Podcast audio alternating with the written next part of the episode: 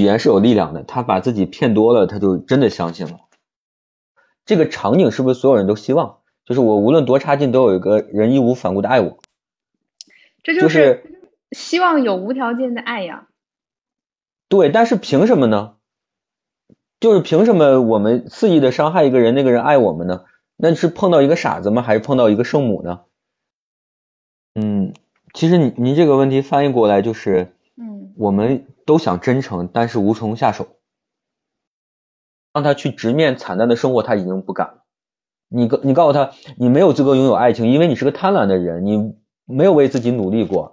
你没有资格拥有爱情，因为你是个不真诚的人，因为你对自己都自我欺骗。这句话他是听不进去的。我讨厌的是普通人把人生说的很消极，就是完全没有努力过就给人一种人人人生即是如此的感觉，完全没有思考过，给人一种就是好像这个事儿就是这样的那种感觉。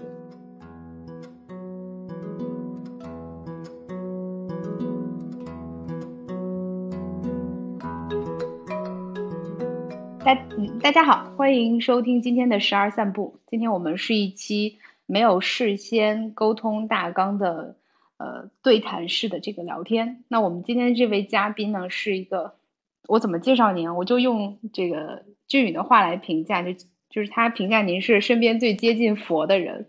然后这句话充分的引起了 我的好奇，我就特别想啊约您聊一下。然后他给我的建议是说，您对于人性的洞察。对，对于人的那种底层的东西，呃，摸的比较清晰，有有自己的看法，就是特别建议我找您聊一聊。呃，大家好，我叫高畅，我的本职工作是一个二房东，就是我把房租过来再转租出去，啊，所以我会见见很多的租客。嗯。这个其实我挺喜欢做我现在的工作，因为。呃，它能让我更了解年轻人在做什么。呃，坦白来讲，就是去了解一个人为什么是他现在这个样，是我的一个兴趣。嗯，我也能通过了解别人，侧面了了解我自己是为什么这么想。嗯，我会发现人和人的很多想法其实基本上类似，只不过呃大家比例不一样，或者对同样的想法，大家处理的那个视角不一样。所以了解别人也是一个了解自己的方式。嗯，但是，我我哎我我挺赞同您这句话的，但是我觉得是是有一个契机，或者是有一个嗯门槛，或者是分水岭的，就是在明白一些道理之后，就是我自己陷入过一些困境，然后我开始回头重新去思考这件事情。当我走出来的时候，我再回头看的时候，我能够明白当时自己是怎么样的，然后看到身边有这样的人，我就。瞬间能够去洞察，或者是去去感觉他背后的动机或者需求是什么。但是在我走出来之前，我就觉得我是没有醒过来的人，就是迷迷糊糊的。所以，所以就是不一定人都能走出来，对吧？或者不知道怎么走出来，是人们最容易遇到的问题。或者有没有必要走出来呢？呃，这里有一个非常本质的问题，就是。问题是需要解决的吗？嗯，就是我们工作啊，比如说工作遇到了困难，这是我们遇到的一个问题。那这个问题真的是有解决办法的吗？就实际上今天这个工作有问题，但是无论你能力有多强，你只会遇到一个又一个的问题，这就是工作本身嘛。嗯，所以我们去解决我们遇到工作问题的这件事情，其实并不是解决问题本身，而真正解决问题的方式是习惯跟问题共存的这个状态。呃，就是，也就是说，我会觉得所有问题的根本是调自己的内心，让自己进入到一个平衡的心理状态，而不是把表象给解决。表象解决只是假装这个事儿过去了。其实我们会永远在遇到同一个问题的时候还会陷进去。我我俊宇原来是我的客人，你知道？就我我们最开始是个青年旅社常住版的，然后住满了二十二个人。他在我那租一个床位住了两三年吧。然后我也是就住在那儿，就是每天就跟一帮人就在一起。呃，就是你跟一群人住在一起啊，我们是共用客厅的嘛。嗯。然后时间久了，其实大家是什么样的都知道。嗯，就是你你就非常能知道这个人说的话，其实在骗别人，也在骗自己。啊，就是就是就是非常有意思，就是他说的所有的话，就比如他去呃骂他的领导不好，他去说自己多努力多辛苦，呃，但是实际上他在隔壁就是跟别人聊的时候，那个明明就是在讲怎么偷懒，然后在几个月之前呢，他明明讲的是他领导有多好，呃，就是你会发现这个人。呃呃，就是在不同人面前表达的是不一样的。那有的时候他他跟我讲的时候说他工作有多不好呀，然后领导有多不好的时候，我我能感觉到那个人意识到了，我应该知道他在说假话，但是我俩就互相非常保护彼此的，就当不知道。然后我就听到这个人既骗自己也在骗我，然后又假装我不知道他在骗我的，就把这个事儿给说完了。说完了，我俩就都挺累的。呃，不过我就觉得这是挺有意思的事儿，就这个这个事儿就是经常见，就是他不是孤立，就是好像大家都这样，嗯，就是就大部分人就都是这样的，然后我就觉得，哎呀，这帮人也太累了，啊，呃，时间久了就能就能发现那个，就有些人一说话就是假话。那你们碰到这种人，一般是什么态度呢？就就就观察，然后看看，是吧？除非他自己来问你。嗯，我最开始是，嗯，我最开始会觉得挺不好的，我想去教育他们。后来我发现都这样，那我就觉得你教育别人是不是我有问题？就是，是吧？就是我最开始我觉得人是啥就是啥嘛，你就这样应该就是这样。结果你发现这个人就总说谎话，而且他是就是不是真的为了欺骗你，而就是一种自欺欺人嘛。他总说谎话的话，你你我们就想就告诉他这样不好，然后然后呢，对方有的时候听，有的时候不听，后来后来久了这几年，发现大部分人都这样，就在想，哎呀，教育别人也没啥意义，是吧？反而就是我们去教育别人的人，是不是自己有问题啊？说谎话是为了骗自己，顺带着骗骗你。对，就是人是不够勇敢的，有时候他还必须要承认自己的不可以、不行。但他不想承认，他就有时候为了不让自己承认自己不行，他会宁可扭曲这个世界，宁可忘掉一些对他有恩的人，最后他营造了一个就是全世界都是必齿，就是他是个好人，这个这个幻幻觉。最开始他也会很羞愧，他觉得这样不好，也就是吐吐槽骂一骂，也不当真。就很多人就就是吐槽，觉得说的虽然很过激的话，但又不是真话，就发泄而已。但是真的你会发现，一个人发泄了几年之后，他说的话他就都相信了。就语言是有力量的，他把自己骗多了，他就真的相信了。之后他已经忘了他最开始是怎么，只是只是为了缓解他，就所以那个非礼勿言嘛，是吧？就是我觉得我我们看到的别人的问题，都是自己有相关的感受，或或者是我们犯过类似的心理问题，所以我们才能知道别人是有问题的。就就是我说过那个人自欺欺人的原因是，我自己也就是曾经这样的欺骗过自己，类似的，但是到底是什么事儿已经忘了，但是一定有类似的状态嘛？嗯，可能是一种无意识的模仿，也可能是一种自我保护，可能是不知道有更好的方法做，就是能帮助自己达到自己更想要的。对，呃，那个。那个状态用这种方式去处理问题之后，呃，表面上压力就小了，实际上内心会有一个声音告诉我们这样就不好，就是以后会更更糟糕。但那个声音有些人就会忘掉嘛。嗯，我我我其实我其实可能本能的会对自己的呃一些自欺欺人的想法有一些后悔。就是以前可能，嗯，就是以前可能因为什么原因，我我骗了一个谁，这事儿已经过去了，但是但是过了几年之后，我想起当时我这么做的一件事情，就心中就非常的难过和后悔。这这个事儿我放放不下自己，哪怕这个事儿已经过去了，哪怕那个人已经已经就是没有接触了，但是总觉得那个状态不好，就是忘不掉。就从小可能有个特点，就是对自己做的错的事情忘不掉。有背后深层次的原因，可能那您后来是想明白为什么忘不掉了吗？或者为什么您特别在意这种？因为我没想明白。嗯，比比如说我，我也做过这种事情。然后您刚才提的时候，我就在脑子里回想，然后有想起一两件小事儿。然后呢，也是我觉得开脱自己说不要紧的，或者说就就忘了吧，或者是不能面对自己，我就会忘掉。哦，我我没去想我为什么忘不掉，我想的是既然忘不掉，我怎么去处理这种让我难过的东西，所以就把它想明白嘛。嗯，然后您就以前不好，嗯。以前不好就不好了，那以后不能让这个不好再发生，呃，所以要想明白和以后避免就好。嗯，这其实就是您刚才分享的那有一个案例，就是说您因为是经营一家青年旅社嘛，所以经常会接触各种各样的人，然后包括您刚才提到的那个年轻人，可能在不同的场合对于同一件事情的表述和话语体系都是不一样的，然后他可能就是在。不知道出于什么样的心理，他对这个事情描述是不同的。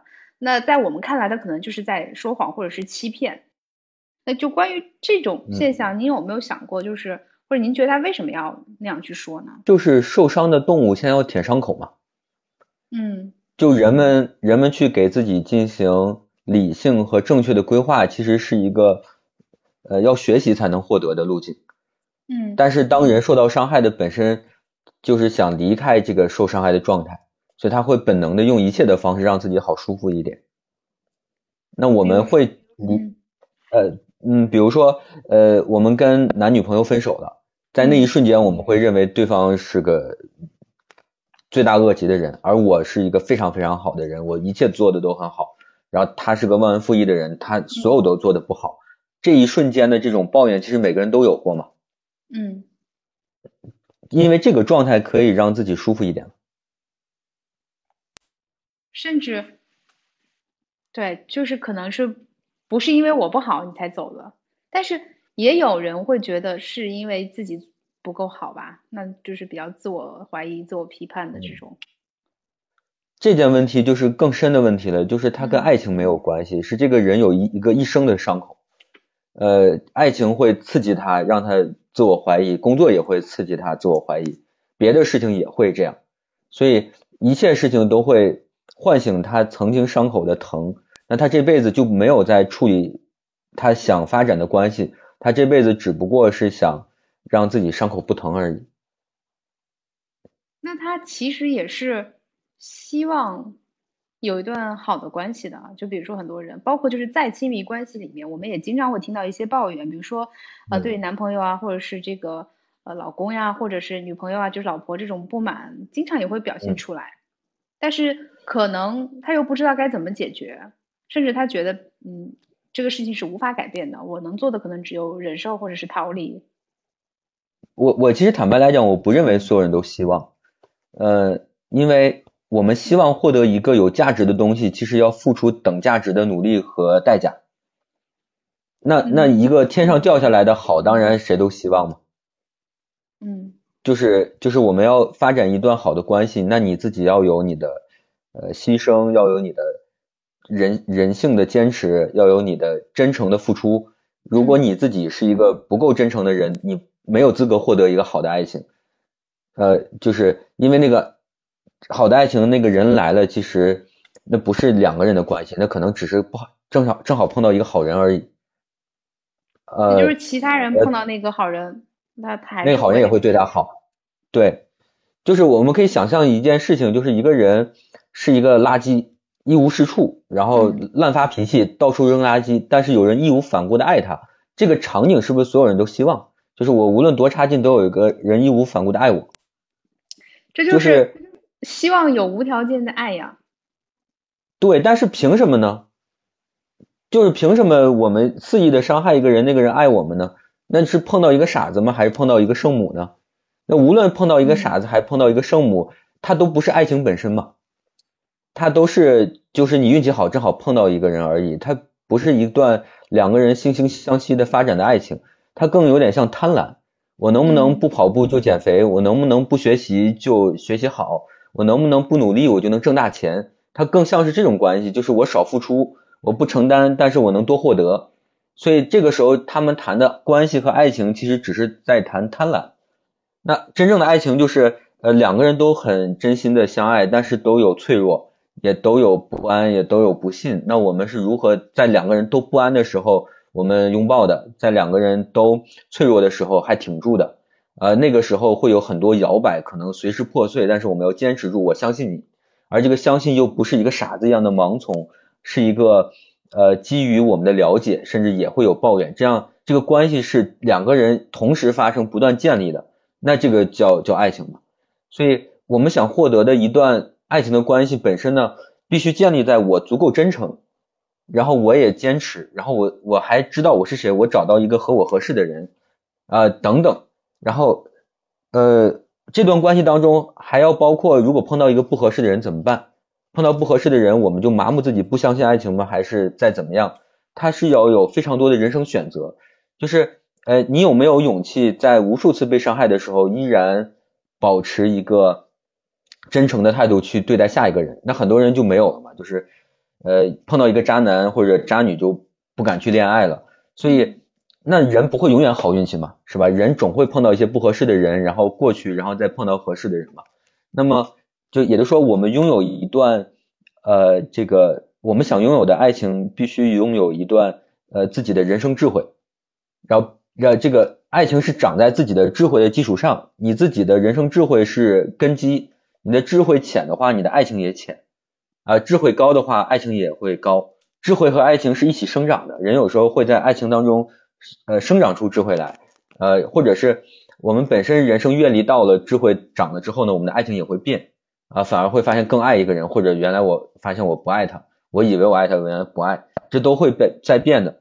呃，说的有点绕啊，整体上我就是想说，没有不付出就能获得的东西。呃，那如果一个人说我我希望获得一段感情，然后好的关系，那我我是在想。一段好的感情应该是这个世界上最重要的事情，甚至比你多挣了很多钱重要。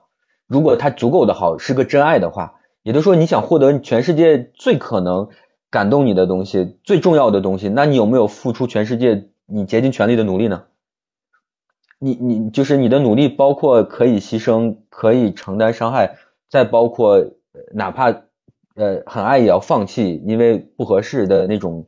呃，决心等等，再包括自己的个人坚持，再包括呃要牺牲一切让自己变得承担和真诚等等，有没有为了要一段好的爱情去让自己成为一个那样的人呢？那如果没有的话，我们的付出的不够，付出的不够，你就没有资格拥有那个好的关系。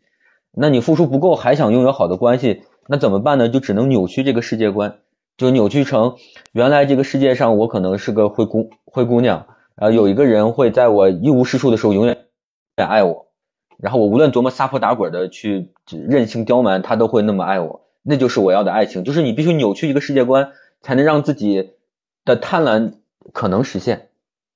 然后，然后这样这样的话，就很多人就在这样贪婪下就变得畸形了嘛。那这个畸形的呃结果就是这个画面很美好，它至少有可能性，而且很多人也愿意配合这个幻觉。就觉得既然你要这样的哄，我就哄你嘛。呃，大家觉得啊，我此时此刻拥有了。那实际上，当一个人在错误的这个泡沫当中活久了，你让他去直面惨淡的生活，他已经不敢了。你告你告诉他，你没有资格拥有爱情，因为你是个贪婪的人，你没有为自己努力过。你没有资格拥有爱情，因为你是个不真诚的人，因为你对自己都自我欺骗。这句话他是听不进去的。事实如此，但他也听不进去，他就改不了，改不了之后。他就只能沉浸在渣男渣女的那个幻觉当中，因为他已经出不来了。所以，所以我会觉得，呃呃，就我们刚才聊的话题是，呃，就是很多人也想拥有好的关系，每个人都想。我坦白认为，我我认为不一定都想。我认为很多人更爱自己，爱自己的特点是更希望自己活在不可能的幻觉当中，不想自己直面自己的痛苦。他为了不让自己痛苦的话。他的那个，他会扭曲自己的世界观，以及扭曲自己和人之间的关系，所以那个那个他设想的感情只是他的游戏之一，就他让自己生活不变得不无聊的幻觉之一，而不是真的一段关系。所以我们有一个共识，其实是亲密关系对于我们人类是非常重要的，然后它也是亲密关系，我们需要有一个界定，就是好的亲密关系就是良性的、互相的，呃，良良性互助的，对吧？然后是互相成长的，然后双方都会给予和付出的，不是说只有一方无限的好。那不论是您刚才举的这个灰姑娘的角色，还是说这个。什么田螺姑娘的角色，对吧？就是不管渣男还是渣女，这个都一样。很多人是没有意识到自己是真的需要一段好的关系，他不一定认同这个价值观，他有可能觉得就是有钱就就有一切了。也有的人就是觉得自己需要，但是他对于这个好的关系，他都其实没有正确的认识。首先他自己可能都没有自己清晰的自我，也不是个特别独立的人格。那就是引申出下面一个话题，就是不是每个人都配拥有一段很好的关系的。如果你想要的话，那肯定是有原因的，也是您刚才提到，比如说你需要付出什么，你需要成为什么。但是在此之前，我们很多人其实没有清楚的知道自己是谁，你从哪来到哪去，要什么。然后我们就是这么活在世上，也没有什么不好，就很多人看起来。嗯，对，这个其实。坦白来讲，不算是他们的错误，是教育的错误。但是我们的生活会一次一次就给我们，我们会面对问题嘛？比如说亲密关系出现了问题，呃，什么夫妻吵架呀，就是出轨啊，或者是这个男女朋友劈腿、海王啊什么，或者是这个就是说也渣女也好，或者您刚才举到这个形象就是无理取闹这种各种电视剧植入的什么霸道总裁、什么灰姑娘都会有人爱的这种。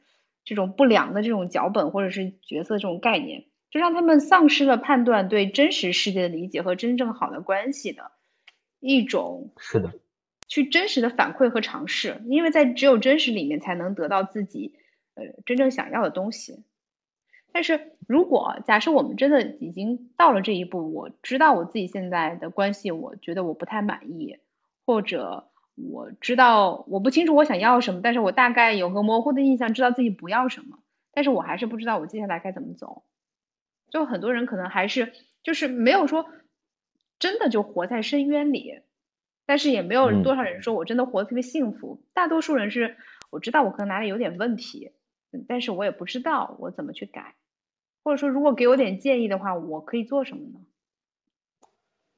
嗯。其实您您这个问题翻译过来就是，嗯，我们都想真诚，但是无从下手。嗯，是是吧？就是就是我们知道自己会有一些错误，也也在改，但是要做什么呢？是做二百个蹲起吗？还是要怎么样？总之告诉我一个具体动作，让我去做，那也许我就知道怎么办了。但我只告诉我我是有问题的，我知道我有，但我没办法改，这是很多人的。现状是吧？嗯，这您是到了第二步了，就是他知道自己要，对，就是您您说的，就是他没有意识到可能自己要先对自己诚实，就包括您最早提的那个，就是在骗别人、骗自己的时候，他可能都没有意识到自己需要诚实的面对自己。是，就是这里其实其实有一个特别大的问题哈，嗯，这个问题就是我们的作为是为了解决问题吗？还是为了逃避痛苦？就是，比如说一个人没有好好的这个感情观，那他特别想要要一个，就是你给我一个方法，我就去用这个方法去解决。其实他回避的是没有好的感情的那个痛苦，他并不是真的想知道什么样叫好的亲密关系。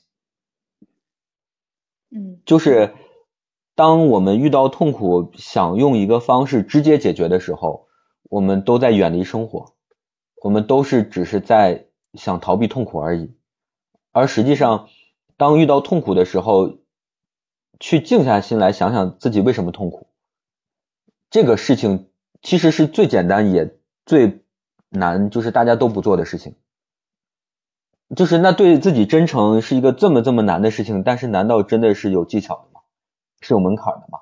没有，就是就自己想一想，是不是自己真的错，承认了就好了。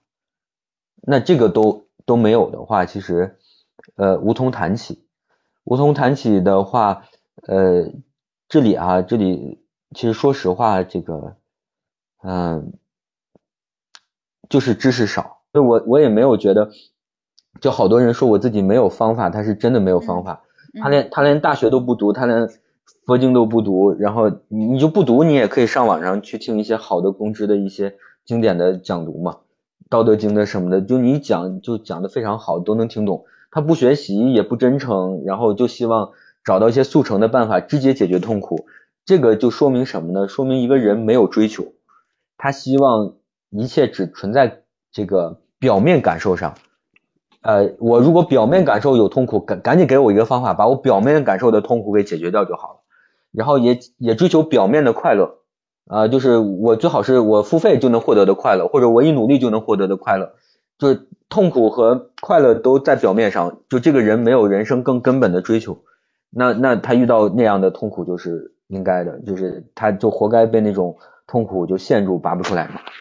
就是可能注定会在某种程度上遇到这个痛苦，这样的事或者那样的事，但是不一定是所有人都他愿意的，他可能是没有意识到。就比如说您刚才举那个例子，甚至有可能就是他不读那些经典，也可能是他不知道这个方法，他走了弯路。嗯。还有就是关于这个对于。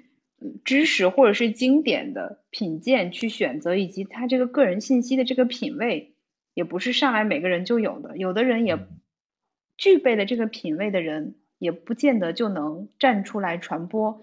传播的话，他也不见得就会被大众接受。所以就好多人您或者说经典就在那，但很多人没有去读嘛。这里面的鸿沟可能就是真的特别大。就是对，就是就是有，那你缘分不到或者决心不到，不去学而已。他有办法，但是就就我我讨厌的是普通人把人生说的很消极，就是完全没有努力过，就给人一种人人人生即是如此的感觉，完全没有思考过，给人一种就是好像这个事儿就是这样的那种感觉。呃，就这种这种状态，只能体现自己的无知，不能体现任何东西。也就是说，其实他提提问的时候，他不一定是真的想改。呃，他想听到别人说就是这样。就是你已经很好了，就是你这么惨，但是你已经很好了。他想听到别人就是沆瀣一气那种捧臭脚的那个麻木式的安慰，他不想真的有人告诉他，就你稍微努一丁点、丁点力，你就能好非常多。而且我告诉你就能这么做，你去做吧。他不想听这种具体的好的建议，他只想让让别人把他的错误合理化。我我说的这个他呢，包括我自己在某些时刻也会这样想，就是我们在。极端的骂一个人的时候，其实是我们内心深处有一些自己的阴暗面，其实也有。然后我们内心有一个阴暗面呢，呃，只是他没有长大，但是我们能想象到他长到非常大的时候是另外一个人的那个样子。呃，我可以给你举个例子，那个是北大的杨丽华教授在网上 B 站就能搜到，讲的非常非常好。他提了一个问题说。你为什么有的时候看到有个人，他明明没有伤害你，你特别讨厌他？就是这个人怎么这么这么烦？怎么怎么就差劲到那个程度？他其实他没有做坏事儿对。那个杨老师说的是，他可能是某一刻你能成，你可能成为的样子，就是你能成为今天的你，是在无数次命运抉择当中恍恍惚惚不小心成为的。那么。也许在某一刻，就是你你往右走没有往左走之后，你的人生轨迹就变了。而那个你就是莫名其妙讨厌的非常讨厌的人，就是你有可能成为的样子。嗯，就是正常情况，你不会骂一个外星人长得丑的，因为你接受他是另外一个物种。你骂一个普通人长得丑，因为他跟你特别像，就是有点像，就是还是能可参照的嘛。就是当我们对某些事情就非常非常愤怒，就是比如说我刚才骂了一类人，像骂垃圾一样骂他们，那其实我能这么愤怒的原因，是因为我我我有一部分跟他们挺像的，就是就是我不想长成他们那个样子，我看到他们那个样子就知道，如果我不做自我检讨和修行的话，我跟他们早晚是一样的。嗯，就是就那个倾向，你你的对一个人的愤怒是我们的镜子。所以我说我为什么我会愿意了解一个人？有时候我看这个人，哎哪儿都好，哎这个人哪儿都好，他必然有我做不到，但是我向往的部分。有些人挺好的，关系挺好的，我这这最近你怎么这个人这么招人烦？我看你就不爽，必然就有就是他跟我挺像，然后我差点要成为他那样的部分。就我看到每个人的问题，如果我我的情绪崩就起来，就烦的不得了，我内心就在想，是不是自己的事儿，是不是自己就是被诱惑了，自己差点成为那样的人，所以我在跟自己生气。嗯，有可能心理学的角度上来讲，就是他人的投射，也就同理，就是如果你特别喜欢或者是影响给你特别积极正面影响的人，那出现在你身边的时候，你也能识别，有可能就是他有你想成为的样子，比较。他做了一个示范，具体，然后明确，然后你愿意去接近他，你是那个好的那一面会被放大出来。是，所以，所以我现在在想哈，人应该越活越爱恨分明。就是他活活的爱恨分明，就是当你当你活到了像我们三十多岁的时候，你会发现人生刚开始，就我们二十二岁刚大学毕业，就什么都不知道。然后工作了三五年，也也是不小心不知道在干什么，就是工作了三五年，开始有点自我了解。呃，工作了五年到十年左右的时候，第五年左右你开始可以决定自己做一些事情，你可以换行业啊，或者是用你自己喜欢的工作方式去做同样的行业。那总之到这个岁数，其实我们开始有很多的自主权了。那个时候就是好像人生刚开始，就觉得你可以决定你跟什么样人在聊天，你可以决定。你未来成为什么样的人，跟什么样的人在一起？呃，那个时候我会觉得好的状态是爱恨更分明的。对于一些在遥远的地方你不认识的人，心中充满向往。哎，我要跟他能成为朋友就好了。我如果能跟他聊聊天就好了。你像乔布斯说的嘛，是吧？他可以牺牲一切，呃，去跟苏格拉底度过一下午，是这样吧？呃，就是就是他对这个美好的东西是有向往的。就是他越厉害，他越有向往。反过头来，他越厉害，他越对一些东西就反对。就乔布斯是在苹果的时候是跨部门开除人的，就他坐一个电梯啊，那个电梯经常没有人，因为如果有一个人不小心跟他坐一个电梯，乔布斯在电梯里就会问你在做什么。他发现那个人在做的事情是不够喜欢和不够了解的，哪怕乔布斯不是这个部门的主管领导，他直接就把那个人开了。因为他觉得那个人就是不够，不是经营，不是在解决这个问题。你就可以看到乔布斯对于这种做一个工作但不热爱和不投入一个工作的人，他是厌恶的。他厌恶到哪怕跟他毫无关系，只是路过了，就不允许在苹果的公司里就把把你开除掉。就是就是就是人越越了解自己，他的喜怒是越明显的。就是年轻的时候，我们我们反而会以为好像。呃，活得越大越成熟，越颓废，越消消极，越没有态度，越面目模糊。就我们甚至一些电影和书籍就会这么介绍，好像有城府的人就是就是什么事都都看不出来，然后内心喜怒也没有，是吧？所以我不是很喜欢韩寒，韩寒说的不是说什么成年人就只讲利弊不讲对错嘛，那个，嗯，是吧？就是大概是那个意思。呃，那那就说明韩寒其实没有年轻时候可爱了。我不是对韩寒进行否定，我只是觉得，呃，好的人性的觉醒，好的了解自己的过程，应该是更爱恨分明。然后你再用你的能力和你的社会阅历去把你的爱恨爱恨分明实现了。啊，孔子不就这样吗？孔子那那三千弟子，那不是一个一个来的吗？嗯。啊，一个一个来的，就是慕名而来，他。他能影响谁跟他一起的生活吗？然后有人去拜访孔子，孔子讨厌他，他就说我生病了。但实际上他在家里弹琴气那个人，好像是杨货。就是我讨厌的人，我就讨厌你。我给你面子，我就是不说我讨厌你，但是我太太烦你了，我就就不理你。就孔子就是这样的一个人，就是越大人应该越自由嘛。然后又自由呢，又又舒服，还不伤害别人。啊，最后就是。嗯嗯，我我觉得我我跟您的想法不一样，很多人其实没有意识到自己是自由的。呃，我不知道会不会跟性别有关，尤其是在女性身上，或者是我身边的女性，我会看到更多。就比如说，嗯，成为一个妈妈之后，下班就是尽量不要加班，或者是社会或者是老板会觉得他肯定是不能加班，他要处理更多的家务，或者有的时候我们开会的时候也会。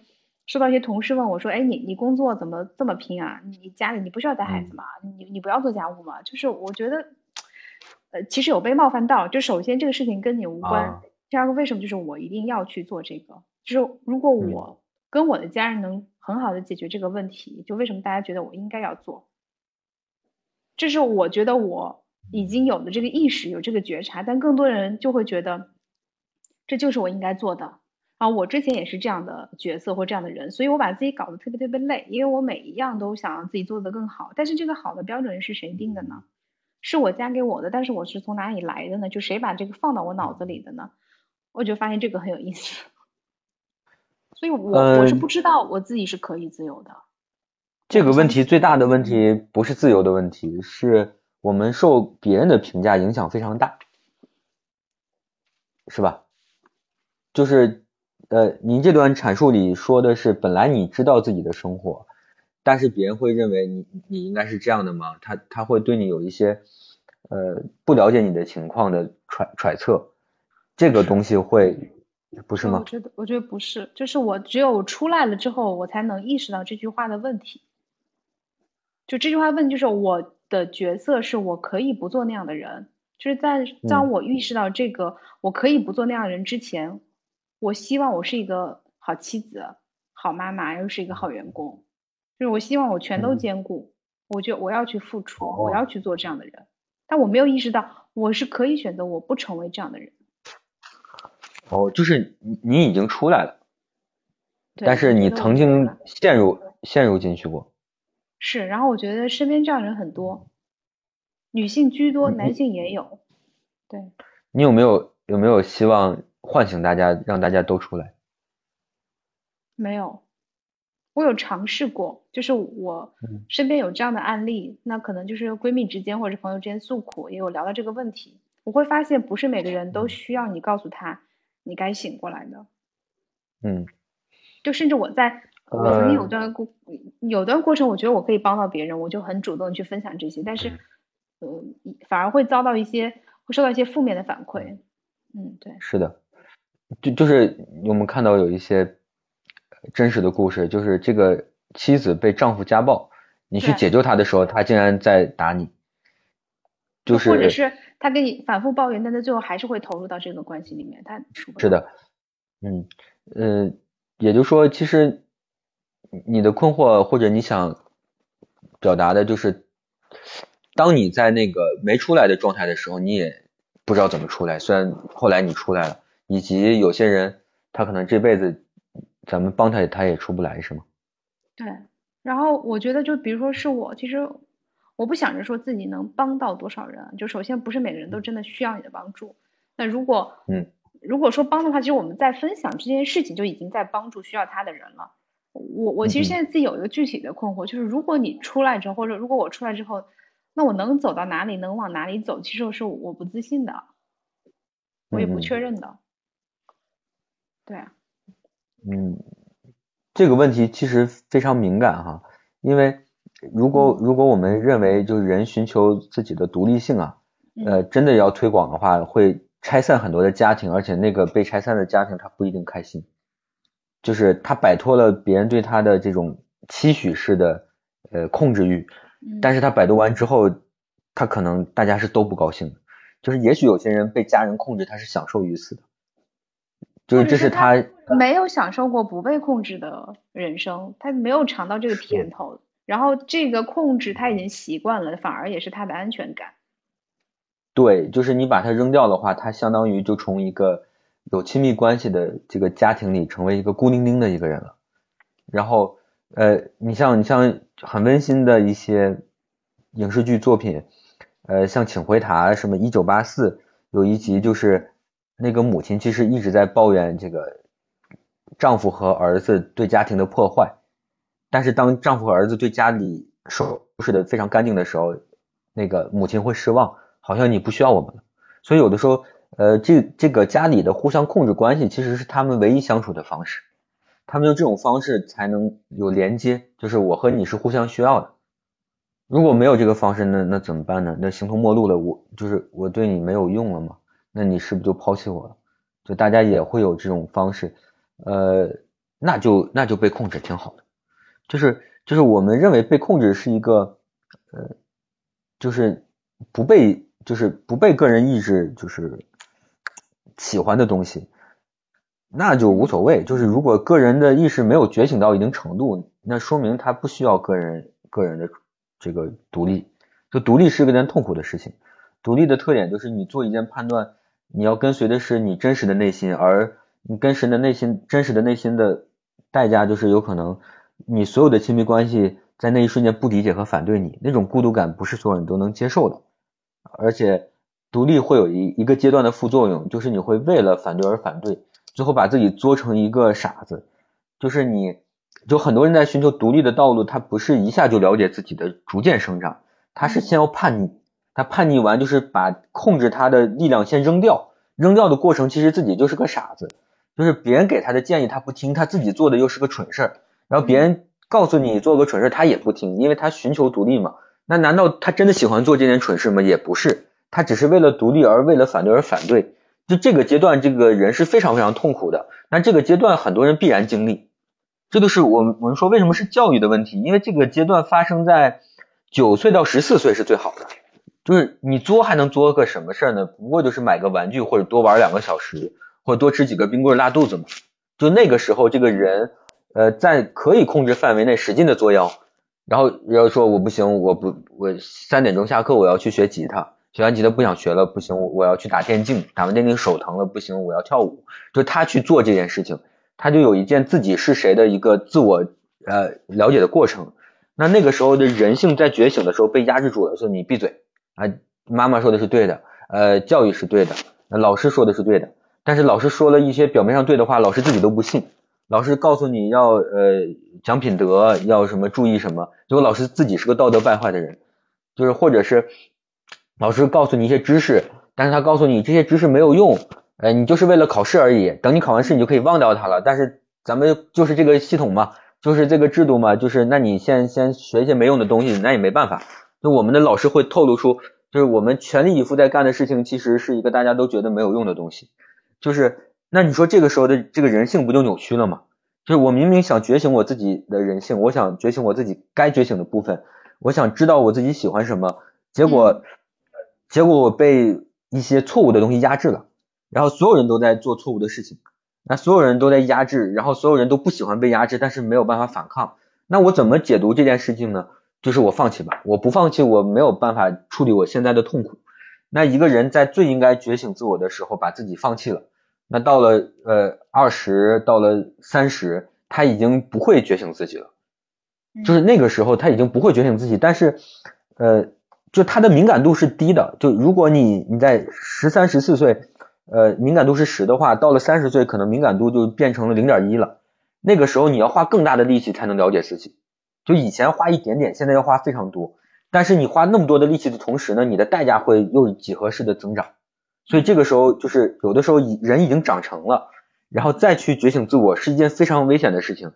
就是他不一定真的了解自己的，他花的那个代价太大了，大大的结果就还不一定承受得了的同时，还不一定真了解自己，他有非常有可能觉醒到一半，自己变成一个众叛亲离的人，最后一事无成，然后干了一件自己还讨厌的事，就完全可能出现这种情况。那这个时候咱就不要去造那个业去劝别人了，就是他没到那个，他没到那个那个，就是。开窍的那个位置啊，我们去劝别人，有可能就是把这个人给煽动的，呃，就很惨。对，就是就是我这是我想的，我以前也是希望希望去唤醒别人，后来我想想就是别唤醒别人，唤醒别人有可能是害别人。哎，您对于这个这些事情了解啊，就是大大体上，其实我大体上都是比较赞同的，就可能各部分的。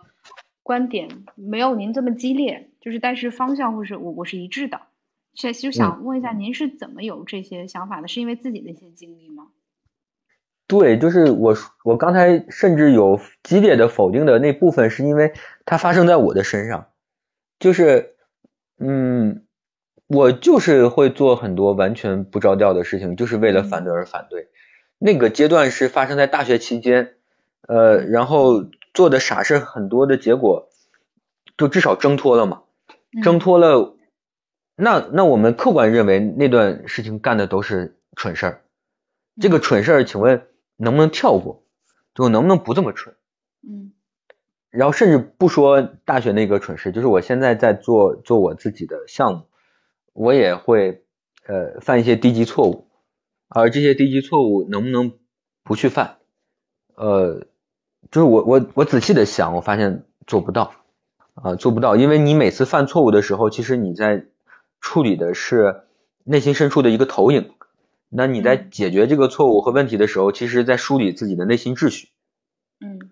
呃，这个梳理的内心秩序，那内心的调整和改变，它不是努力的问题，它是一个自己要真诚和调整的过程。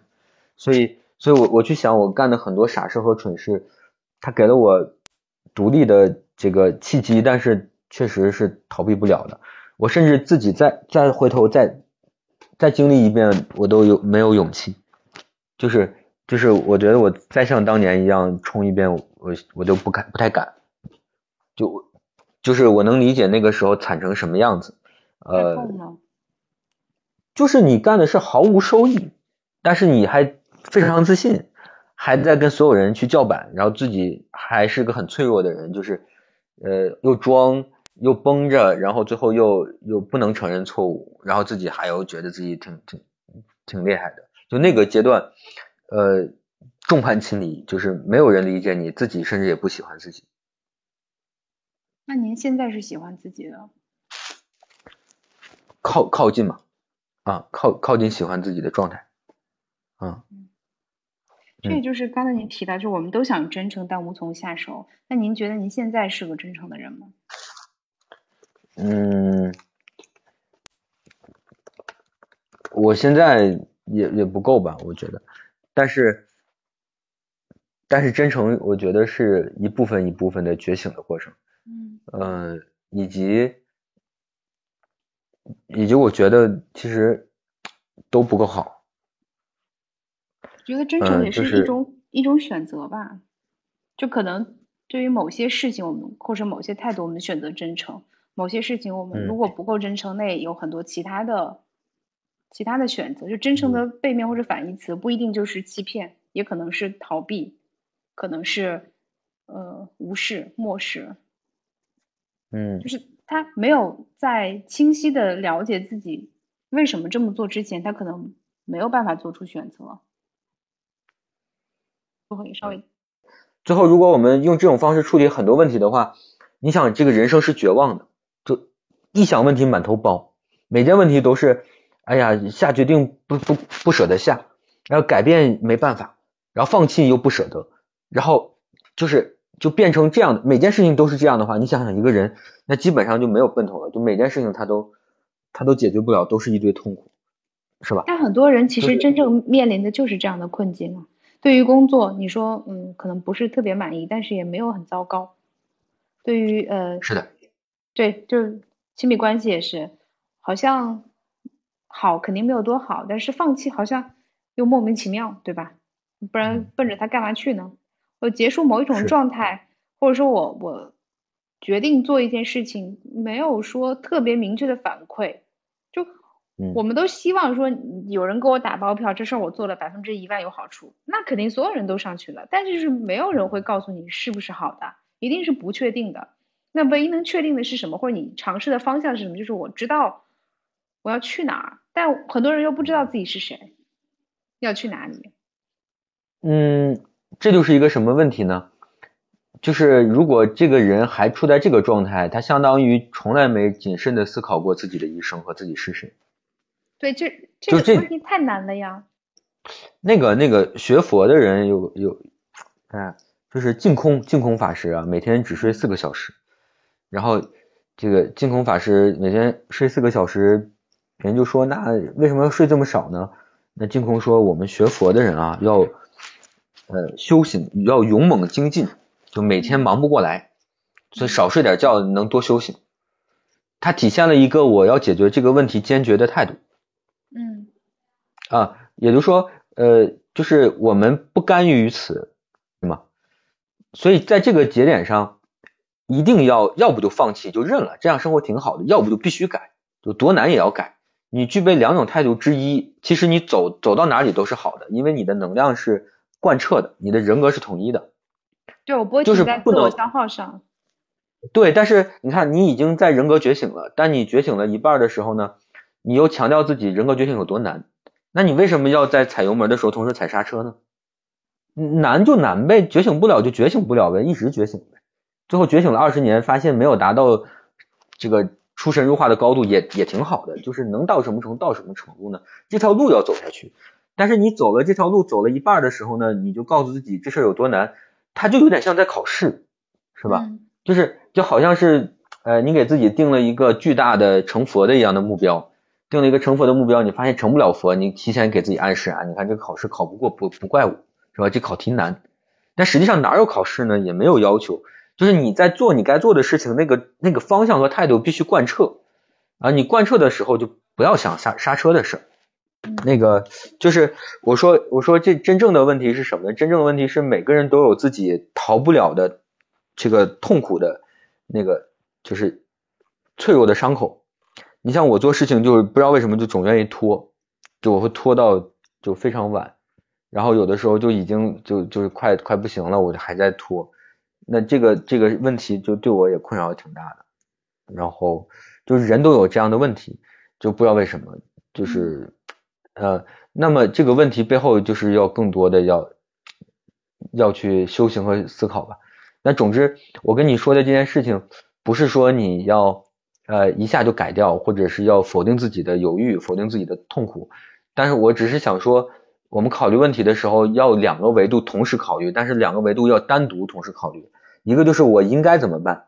你在考虑我们应该的时候，不要考虑你是谁，考虑的是一个客观的规律和哲学。然后另外一个就是我我是谁？就是我无能，我我懦夫，我脆弱，我不堪，是吧？我是一个卑微懦懦弱的人，那就接受，是吧？我应该成为英雄，但我现在是个懦夫。我应该往前冲去保卫我的家园，但是我现在看到一个枪响，我就要躲到躲到石头缝里。这两个事情要同时接受。那但是如果你两个事同时接受，在内心深处是个巨大的冲击，是吧？就你向往成为英雄的人，怎么能接受现在是一个懦夫躲在石头后面呢？但事实如此嘛，就是我们要看到他，要真诚，要看到他，呃，既是一个英雄的愿望，又是一个懦夫的现状，然后再想办法，就是怎么办。那更多的人，他的问题是，他既然不能接受理想是英雄，现实是个懦夫呢，他就扭曲世界观，认为这个世界上没有英雄，就扭曲世界观，认为我躲在石头后面，我就是个英雄，因为我没有埋到地底下，他就只能这么解释，才能解释成我现在挺好的。那这样何必呢？这明明不是事实，这样明明不是事实，就自己问自己一遍，其实自己也不会相信的，然后也跟别人说也说不出口。这样就非常累，就是你编织了一个让自己非常两个冲突的观点融合的一个故事，但这个故事讲不下去，自己也不相信，但只能讲这个故事才让自己舒服，这就是一个人累的原因嘛。这也是他不真诚的原因，因为他不能面对自己的不堪。是，所以真诚特点就是面对就好。那他为什么要真诚呢？嗯。其实有很多原因哈，但是如果我们对听众来说呢，你真诚之后，你就会赚更多的钱，听众会不会愿意听？就是我们翻译一下啊，就很多人在职场混了好多年，竟然工资没太涨，嗯，对吧？嗯，那正常情况，生活是不是奥特曼打小怪兽？你干的越多，你积累的经验值越多，你就应该升级呢，是吗？理论上是。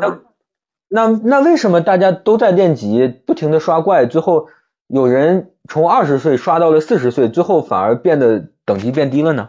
嗯，就是因为不真诚消耗了他，他本来该积累经验值的时候完全都没积累到。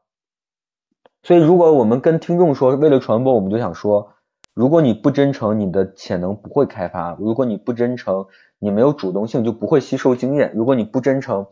你就没有深度思考，你就不能解决一些难的问题。如果你不真诚，就是就连现在该解决的问题都会假装解决不了，以至于腐朽和堕落。那么最后的结果就是能力不提高，能力不提高，收入就不会增长。收入不增长，那那我们不谈真诚的理性意义和人性高度，就谈你要不要涨工资，你要不要多挣个几倍的钱？那你多挣几倍的钱？是是差一个学习班的问题吗？是因为你不真诚，你真诚了之后，你工资就能涨上去。这么讲是不是会好一点？而事实上也是这样。对，是这样。就是其实我在刚才我觉察到我自己那种平静或者是否定那种那种不舒服的情绪，就在于我也不想面对我自己的不堪，就我也不想对自己真诚。我希望通过找理由的方式来告诉自己回避这些问题。但是我觉得也正常，我也是个人，所以我有这个想法。嗯。嗯，就像我我我在抨击别人的时候说的会很过激，但实际上我有时候可能也不太敢说自己，然后但是我会用很情绪化的事情去攻击别人，我用很理论化的事情告诉我自己，就是我说别人的部分我身上也有，那是不是这样也侧面的在在在告诉自己也也要改，是吧？就是承认自己嘛，承认自己，然后用自己能接受的方式去修炼自己嘛。嗯。就每个人的修炼方式不一样，有些人需要倒逼，有些人需要快乐，有些人需要呃启发，嗯，那就是自己给自己找方法。对，是。那如果不真诚的活着又怎么样呢？好像也没什么，就自己欺骗自己。不真诚的活着，哎，我是觉得不真诚活着这个累啊，是最大的煎熬。就表面上看好像都挺好的，但是嗯，不觉得很很很累吗？而且绝望累倒还好，就是我我你看，我给你讲讲一个例子哈，一个呢就是你每天筋疲力尽的工作，嗯，但是充满了期望，而且一个期望正在每天都在实现，嗯，另外一个呢，你每天不累，收入够，嗯啊，但是你的生活告诉你永远这样，这辈子不会有变化，嗯，就是如果真的是两个事情是这样的话，你觉得？大家会选哪一种？听起来大家都肯定会选择不累的，但是我们的行为都是第二种，就让自己越来越累，然后告诉自己生活就是这样，你得认命。就是实际上，如果我们看到了真的期望的话，我们都是感觉不到累的，对吧？就哪有玩游戏多玩一小时玩累的呢？那游戏能给你带来多大的希望呢？也就那样，是吧？就是呃，就问题是。我们看不到希望，是失去了看到希望的能力，对吧？因为自己都对自己不真诚的话，那你就没有希望，你都不喜欢自己嘛。嗯。你对自己不真诚，你不喜欢自己，那就没有希望嘛，对吧？嗯，对。那喜喜欢了自己，不就有希望了吗？有希望了，就有能量的源泉了嘛。有能量的源泉，你做这个事情，就别人觉得累，你就不累嘛。就是特别简单，你去应付一件别人的事情，你会觉得干一点点活累死了。但是你干你喜欢的事情，不就？就充满动力嘛，是吧？嗯嗯。呃，就哪怕我们不干喜欢的事情，全身心投入做个卷子，可能都有那一刻干一件事情就投入进去，也觉得也就这样了，也没有多累，是吧？嗯。比如说我们现在 录播课，就花着时间就是聊天，其实他聊的还挺投入的。如果就不是双方认可，那何必呢？对吧？大家都很累。是的，就是呃，你你说这个播客的事情，就让我们有个启发呀。嗯，就是未来对工作的定义会更碎片，是吧？那我们每天录个一两分钟的抖音，也许就做火了呢。做不火了，也许挣的钱比工资高，是不是有可能就去做抖音了呢？是吧？嗯，是吧？然后重点不是这个，重点是潜力。你干你自己喜欢的事情呢，如果运气不好，这个社会上没有这个兑现你的呃喜欢事情的那个兑现的市场，你可能收入不高。但是你喜欢这个事情，你会一直成长，你的能力也会一直成长，你的积累也会一直成长。那干了五年时间之后，嘣，就可能就爆发出来了，是吧？重点是开启这种新的道路的过程呢，是一个要玩起来的过程。就它本身应该是一个你没有收入，但你喜欢干的事情。这样的话，它对对我们来讲，就相当于你下了班玩个游戏一样。对，其实我自己在做播客这个状态和这件事情投入也挺多的，就嗯，所有的这种这些呃工作也好，或者包括说跟您录制，去跟嘉宾去聊，去这个剪辑、去发布啊，去这些去回复啊，去管理啊，这些都是自己，但我觉得就很开心，然后可能也没有奔着说去把它呃商业化变现，我不是冲着这个去的，但是它对我的意义，我觉得是远超于这个的。我不会觉得累，然后我会觉得这个事情本身是滋养我的，那可能就是我开启了一个呃对自己真诚的道路，就是我觉得我适合做这件事，或我想做这件事，然后我没有停留在一直想这个动作上，我就真的去做了。我也没有把这个事情想的特别难，然后事实上做起来之后，它没有想象中那么难，但是也没有嗯那么容易，它是有一定门槛，但是我就是一点点上手也就做起来了。嗯，也就是说这件事情其实只要你把自己的期待放的足够低，门槛足够低，跑起来了之后，它一定是会越来越好的。那这个事情带给你的反馈本身，带给你的这种能量或者是这种自信，它可能影响到的是生活中的各个方面，包括就是可以跟不同的人链接到，比如跟你如果不是呃播客话或者不是俊宇介绍的话，我们可能也不会有这次聊天，也我也不会发现，在很远的地方有一个人。在很多想法上，我们有过不同的经历，或者是相似经历，在某些看法上有着惊人的一致，或者是哦，某些方面我们一致，但是也有不同的分歧，就是就类似这样，就是很多神奇的事情，也也可能我们当下不知道为什么，但是可能这个过程就已经很享受其中了，所以有的时候也可能不需要去去追问到底真诚的意义是什么，但是我知道不真诚会给我带来什么。嗯，就这个这个话我说合适一点啊，可能你说不太合适。就我觉得你是听众们学习的榜样，就是你本身有一个经常加班的工作，是吧？那那那，而且你靠这个又不是为了他挣钱，但是你相当于多了一个维度的生活空间嘛，那相当于你的生活你就更丰富多彩了嘛。然后更丰富多彩的话，你就有你的人生的自由。就你在做这个节目，就是你的自由，呃，这个自由只是刚开始，也许会有无穷无尽的。就是你怎么会说我们的沟通跟鲁豫有约就差差多少呢？是吧？